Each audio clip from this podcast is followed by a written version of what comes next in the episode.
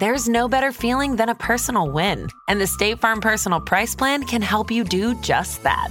Talk to a State Farm agent today to learn how you can bundle and save with the Personal Price Plan. Like a good neighbor, State Farm is there. Prices are based on rating plans that vary by state. Coverage options are selected by the customer. Availability, amount of discounts and savings, and eligibility vary by state. Another day is here, and you're ready for it. What to wear? Check. Breakfast, lunch, and dinner? Check. Planning for what's next and how to save for it? That's where Bank of America can help. For your financial to-dos, Bank of America has experts ready to help get you closer to your goals. Get started at one of our local financial centers or 24-7 in our mobile banking app. Find a location near you at bankofamerica.com slash talk to us. What would you like the power to do? Mobile banking requires downloading the app and is only available for select devices. Message and data rates may apply. Bank of America and a member FDIC. Shouldn't you be at work?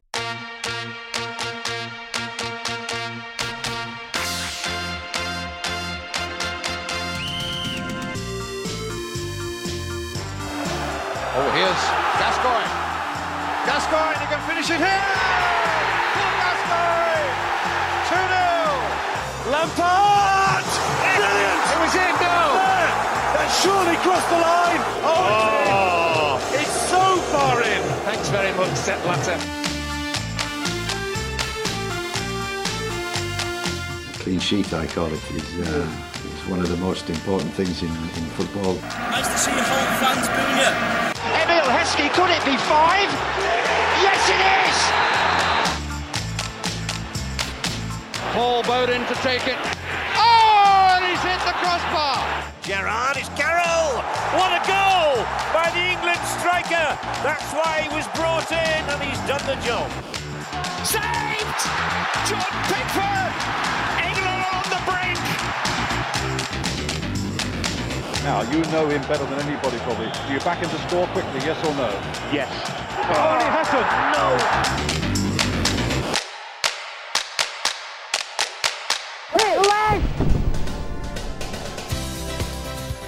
Hello and welcome to Quickly Kevin. Will he score? England 3, Wales nil. Here in my kitchen, I'm Chris Scull. Joining me as always, Josh Widdicombe. Hello. And thank you to Rob Grace for sending me in some intros and outros because you're right, I have been too lazy. Um, peace be with you, Jordan Ayew. It's Michael Marden. That's not good enough. Hello. All right, what about this? Peace be with you, Andre Ayew. Marginally better because of the alliteration. Yeah. Um, well, should we? We've had so much good correspondence because there's, as always, been talking points in abundance when we're on. So, um, should we get on with that? And then we're going to try and hit a bit more correspondence next episode because we won't be straight off the back of a seismic match. I'm Jim Rosenthal, and this is the Electronic Postbag. You've got mail. Okay, but we do need to um, cover this: the US kickoff times, US '94 kickoff times. Right. that we covered in the last episode. We were wrong. Actually, there is four different time zones in the United States of America, and there's a three-hour difference between New Jersey and California. So the games kicked off three and a half hours apart. The semi-finals. We hold our hands up. But I would still argue you shouldn't have the semi-finals on the same day. Yeah. Yeah. The Italia 90 semi-finals were on different days. So why has USA 94 reverted to the semi-finals on the same day? Silly. Don't waste all the good. Like you, you want to spread it out. So this is Stu, who's in Texas, who's written in with this, by the way. Thank you to him. The two semi-finals are obviously exciting because it goes from one to the other. Yeah. I was listening to something, another podcast, which we won't name, and I think Jonathan Wilson said that the best day of football ever was the two FA Cup semi-finals in 1990 when Liverpool lost 4-3 to Crystal Palace and Man U drew 3-3 with Oldham possibly. Right. So there is an advantage to two semis on the same day. I wouldn't be against it. I think you want a slower tournament. When it gets to the quarters, one game per day. Let's stretch this thing out as far as reasonable. You know, ah, I don't stretch know. the football out. I'm already sad. Like today, like this morning, 10 a.m. I was just like, oh man, I can't believe I've got to wait till two. I And it even feels a bit of a waste. I know because of one team throwing the game, you have to play both of the last group games at the same time. No, but that can it be is a frustration. That can be the best bit. The two group games at the same time. We haven't had it yet. The But remember the French, German, Hungary, and Portugal group from last Yeah, yeah, Euros. That was like there's no drama like it. But today there was. Um, sons of footballers. Uh, as we say goodbye to Wales, we also say goodbye to Ethan Ampadu, the son of Kwame Ampadu, who played for Arsenal, Swansea, Leyton Orient, and Exeter City. Ah. Thank you to Da- Daniel Jones for that. No? I mean, obviously it's it counts, but it's It's also great to get a second generation defender, as we know, they're tending I towards. think attacking, Ethan but- Ampadu's a midfielder, isn't he? I don't know. My football manager, I think he's defensive. But maybe. does that also back up my? Because I had Kwame Ampadu on Championship Manager, that's why I'm aware of him. But does Ethan Ampadu's more withdrawn role back up my theory that you get pushed further forward if the coach wants to impress your dad? Because Yeah. Kwame Ampadu doesn't have the reputation to mean Ethan that was made into a striker. Yeah, it's a theory. Because also Ethan Ampadu, I seem to remember, came through at Chelsea. Kwame Ampadu's got no sway. yeah. I watched the game when I watched the game earlier in the season with um, at AC Milan, and Paolo Maldini's son plays for AC Third Milan. gen. third gen uh, Maldini, but he came on briefly towards the end, and he was comfortably the worst player on the pitch. and I wondered how much of it was sort of the legacy of Paolo, because I think he's sporting director there now. The Maldini DNA must be so watered down at this point. Oh, well, Like, I- what have you? Watching him play, I'd be getting a paternity test. Um, do keep them coming in. We won't have Paolo Maldini's son. Do you want one more thing that's important because Wales have just gone out? This is from Cole Baldwin. Hi, boys. Listening to the latest World Cup pod and to you chat about the two Nico Williamses playing for different teams at Qatar, you failed to mention that the Nico Williams playing for Spain has a brother playing at this World Cup, but not playing for Spain or Wales. Wow. Who? Nico Williams of Spain is the younger brother of Inaki Williams, who plays for Ghana, having been born to Ghanaian parents who had moved to Spain before the brothers were born. Both of them now play for Athletic Bilbao in Spain, but Inaki chose to represent his parents' homeland, having represented Spain at all youth and age group levels. They're also not the first set of footballing brothers to play for two different countries. I haven't read on, but I can tell you one. Go on. Granit Xhaka's brother plays for a different country, doesn't he? Does he? He Oh, plays. He's the Eastern European. There's Yeah. to remember the controversy around that. Oh, they actually haven't got this one. Oh, I didn't know these two were brothers. No. Jerome and Kevin Prince Boateng, Wow. No, I don't think I didn't. who I play for Germany and Ghana. Yeah. Ah. George Boateng as well. Are we throwing him in? Yeah. Why Prince. no word yet on who Nico Williams' younger brother, Keelan Williams, who's currently at Burnley, will choose to represent at future World Cups. Brilliant email. Cheers, Carl Baldwin from Paul. Fantastic. That was a good one. That's incredible, isn't it? What do the parents do at this World Cup? Do you know what I mean? Yeah. Because that's tough, isn't it? But they probably wouldn't have an Do you think allegiance to fall Spain. out? Do you think you fall out with your sibling over that? I don't They know. both play for Athletic Bilbao. Yeah, and if you're the parents, like, what do you want for your child? Do you want them to play for the best possible nation, or is there a sense of heritage where you're like, no, I want you to play for, well, it's my country of birth. Yeah. It's not even your country of birth. Yeah. I think the parents got to decide there, haven't they? well, Isn't it there's the weird, other like- thing is the I'm going to represent the smaller country because I don't think I'll represent the bigger country. Yeah. I read a an article. I mean, I hope you haven't come in here for formed informed opinion. an article where Lothar Matthäus was saying a German player is the new Messi. Right. I, I wasn't overly annoyed about that. I was Yeah. like, fine. Then it turned out this guy had represented England Yes. and was born in England and was basically English.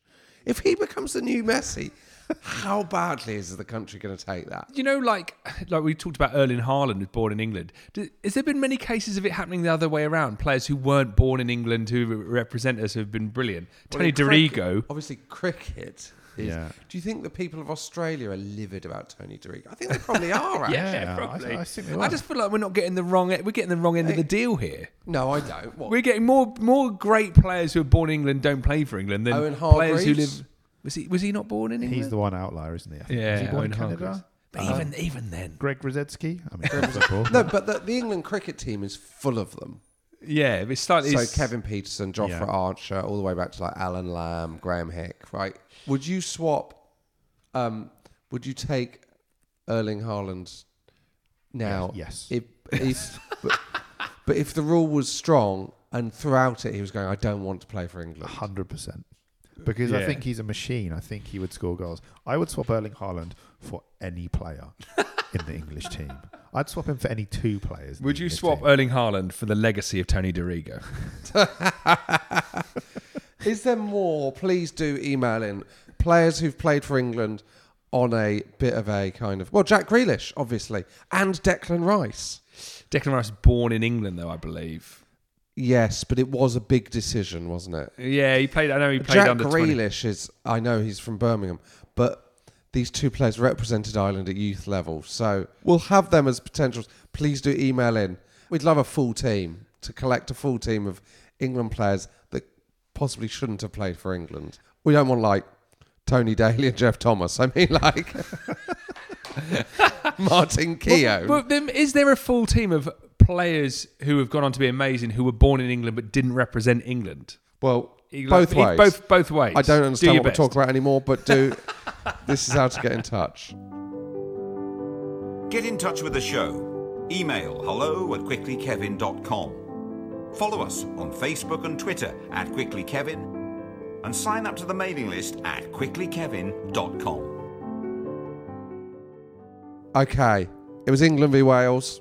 We watched the big game together, or at least once we'd arrived late. This is how we witnessed England 3, Wales nil. Right, so here we are getting in the car. It's two minutes before England Wales kicks off. We're late, my fault, do apologise. 15, 16 minutes to Chris's house. How are you feeling, Michael? Um, I mean, I'd like to say nervous or excited, but honestly, neither. Just, this just doesn't feel like a World Cup yet again. Oh, I wish I could disagree with you, but but then the third group game of the Euros, that felt a bit inconsequential. Do you remember we won one 0 Did Saka score? Saka set it up and Sterling scored, maybe. I mean, I'm hoping a win here gives us a bit of energy and a bit of momentum. But I, I, I don't know. We were just sort of saying before we got in the car, there is almost a kind of an inevitability of our performance in this tournament, like it's an algorithm. Like we've run, we've run a simulation of the World Cup, and we're going to lose to France in the quarters. That's what's going to happen. Cut to 4 0 to Wales. Um, the other thing is, uh, I can't believe I'm asking this during the World Cup. Do you want five live or do you want magic 100% Christmas? Magic 100% Christmas. Your perfect accompaniment for wrapping presents. Walker in again, but only temporarily. Rice in. Kane plays it through, and Rashford is stopped by Ward. What a good advance from his goal that was. Really was a good save from Danny Ward. He was out really quick off his line because the play from Harry Kane and Rashford was exquisite, really. Into Bellingham, lovely touch. Bellingham, Foden. Too high, but just for a moment there, England looked too good. So quick, so sharp, just trying to bend it into that far corner, just leaning back slightly. Foden. Rodon dealt with it before it reached Kane. There's Rashford now. Rashford couldn't go all Richarlison on us. You just said something, Chris? I said it's tense, isn't it? I just feel like I feel really tight and like a coiled spring. The whole it really feels that the whole World Cup is on this. Do you know what I mean? Are we good? Are we rubbish? I still don't know. I feel almost totally calm. um, half time, nil nil. The USA are winning. And Chesney Hawks. That, that's the big talking point, Yeah, isn't it? yeah. Chesney Hawks doing the halftime entertainment. How? Why? What is that booking about? How have FIFA got hold of Chesney Hawks? Do you think Hawks has had to put out a statement like Robbie Williams about about the ethics of playing the Qatar World Cup? How far do you think Chesney was down the list? Um, you're going, you're going yeah. Dua Lipa, 100 names down, Tom Jones. Why is he not doing Poland? So there's like Chesney, like at least there's a kind of because he played, he saved a penalty. Wouldn't it have been incredible if halfway through he'd saved a penalty, then they brought out Chesney Hawks? Um, how are you feeling, Michael? I'd say my biggest emotion right now is I'm really full from the pizza I've eaten. in, in footballing terms, uh, just I'd say apathy. Chris? Yeah, the, yeah, the pizza was a bad idea. I feel so full up. That's really not helping the tension I feel. It, it brings up really the absolute astonishment that when Man U played Arsenal in 2005, they had pizza. after the game, it was after the game though, wasn't it? But still. Well, funny enough, like sometimes I'm in the tunnel area at London Stadium. You see them bringing in even now pizza. I think it's carbs. Yeah, I think it's carbs. Yeah, I think they have carbs after a game. This is great behind the scenes. What's the pizza look like? Good? Like, is it? Sorry, I've got to ask. Is it delivered? Like, are they bringing bo- delivery boxes, or have they made the pizza? It looks like it's been made somewhere with some sil- big silver like trolleys. So they there's a there's a chef at the London Stadium that's making the pizza. They don't get ten in from Papa John's. Uh, it would be speculation on my part, but I think they're making it there. Yeah. Okay. Well, that shows how intense we're finding this game. um, predictions? I think we're the better team, but this is classic one of those where you can just see Wales. You could see Wales scoring. At this point, I still don't know how good we are. I, I think we could nick this. I think we could nick it. Yeah, I think we'll limp to a victory, and the goal will come in that middle ground of the second half where there's too long to get excited and that goal to carry you over. That will, will leave equally deflated but top the group. I think the other interesting thing is if the goal goes in, there's going to be real friendly at Wembley in October vibes to the celebrations, I think. Because do you think England are following the USA Iran game? No, I wouldn't say. Do you think with do you think with ten minutes left, with three minutes left, if it's nil nil, and if USA is still one 0 up, England will play the ball into the corner. Steve Lomas on the last day of the season style. Dear, oh dear. You'll cut to the crowd and there'll be uh, transistor radios. and you'll see it ripple through the stadium. Oh well, I look forward to the second half. We'll uh, we'll try and record more voice notes if anything happens. It just didn't feel like we had much to say during I've that. got one question for you. Will there or will there not be a shot of someone listening to a transistor radio before the end of the game? No, I don't think they've. I don't think anyone in Qatar. Qatar is such a young country; they've never had a transistor radio. Yeah. You, if, you, if you went on the dial and just swooped the whole FM, there's nothing being broadcast. There'll be a guy with a Roberts, one of those retro Roberts. I'm afraid that's all you get of this episode. To get the full episode, head over to the Quickly Kevin fan club. It's anotherslice.com forward slash Quickly Kevin. There's over 5,000 minutes of extra Quickly Kevin content to be had, including an exclusive episode this month with Big Sam Allardyce. To join the Quickly Kevin fan club, head over to anotherslice.com forward slash Quickly Kevin.